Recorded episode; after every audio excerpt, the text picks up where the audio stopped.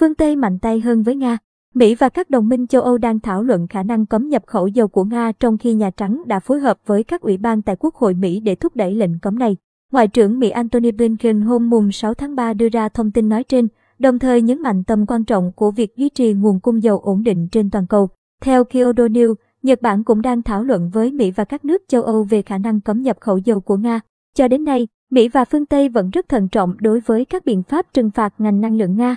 Lý do là các công ty lớn của phương Tây có nhiều thỏa thuận về năng lượng với Nga cùng với việc Nga là nước cung ứng dầu lớn trên thị trường toàn cầu. Nga xuất khẩu khoảng 5 triệu thùng dầu thô mỗi ngày, khoảng mùng 1 tháng 2 trong số đó đến châu Âu. Theo Viện Tài chính Quốc tế, Nga xuất khẩu lượng dầu trị giá hơn 235 tỷ USD trong năm 2021, chiếm 1 phần 2 tổng doanh thu xuất khẩu của Nga. Chính vì vậy, các lệnh trừng phạt đối với hoạt động xuất khẩu dầu sẽ đe dọa nguồn thu của Moscow bất chấp việc Nga tiếp tục bán dầu cho Trung Quốc và các nước khác. Ông Christian Malik, giám đốc chiến lược năng lượng tại tập đoàn Fogan J, Mỹ, cho biết ngay cả khi không có lệnh trừng phạt, việc thiếu người mua cũng có thể buộc Nga phải cắt giảm sản lượng dầu khi các kho dự trữ của họ đã đầy. Một động thái như vậy sẽ ảnh hưởng nghiêm trọng đến năng lực sản xuất bởi các giếng dầu bị đóng cửa khó hoạt động trở lại. Giới phân tích nhận định việc cấm nhập khẩu dầu Nga vào Mỹ không tác động nhiều đến giá nhiên liệu ở nước này. Lượng dầu thô nhập khẩu từ Nga của Mỹ giảm xuống còn 13.500 thùng trên ngày kể từ đầu năm 2022.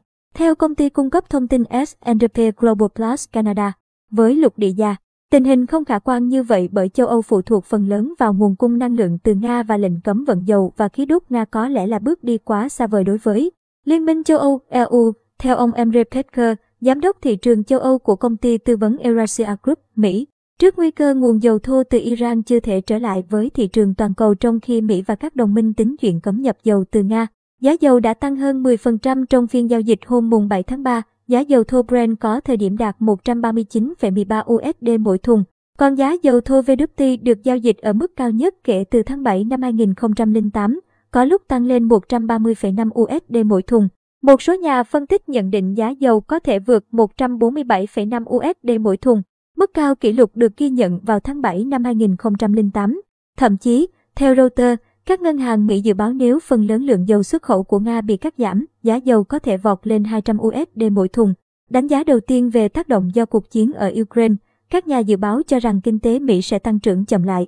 Châu Âu bên bờ vực suy thoái và kinh tế Nga sẽ giảm sâu ở mức hai con số.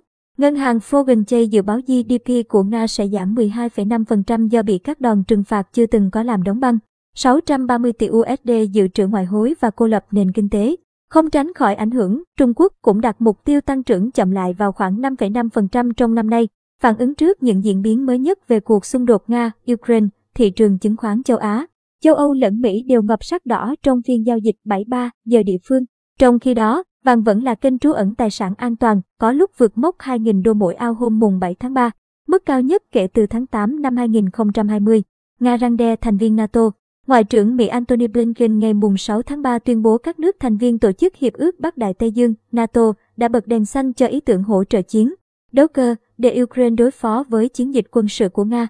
Theo hãng tin Nesta, báo The Wall Street Journal dẫn một số nguồn tin chính phủ Mỹ cho biết trong khuôn khổ của thỏa thuận đang được Washington và Warsaw bàn bạc, Ba Lan có thể bàn giao cho Ukraine máy bay chiến đấu MiG-29 và Su-25 để đổi lấy F-16 của Mỹ.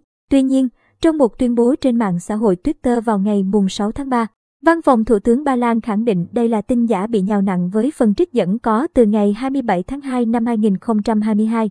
Văn phòng Thủ tướng Ba Lan đồng thời nhấn mạnh nước này sẽ không điều chiến đấu cơ đến Ukraine và cũng không cho phép sử dụng sân bay của mình làm nơi tá túc cho máy bay quân sự Ukraine.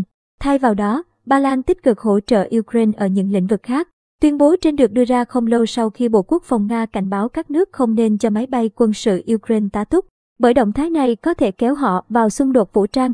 Theo báo Daily Mail, người phát ngôn Bộ Quốc phòng Nga Igor Konashenkov khẳng định trong một cuộc họp trực tuyến rằng một vài chiến đấu cơ Ukraine đã được tái triển khai đến các nước lân cận, bao gồm thành viên NATO Romania. Thiếu tướng Konashenkov cảnh báo nếu chiến đấu cơ Ukraine tấn công lực lượng Nga từ lãnh thổ của những quốc gia này, Họ sẽ bị xem là tham gia vào xung đột vũ trang Nga-Ukraine. Cũng theo ông Konashenkov, gần như toàn bộ chiến đấu cơ sẵn sàng tác chiến của Ukraine đã bị phá hủy. Cao lực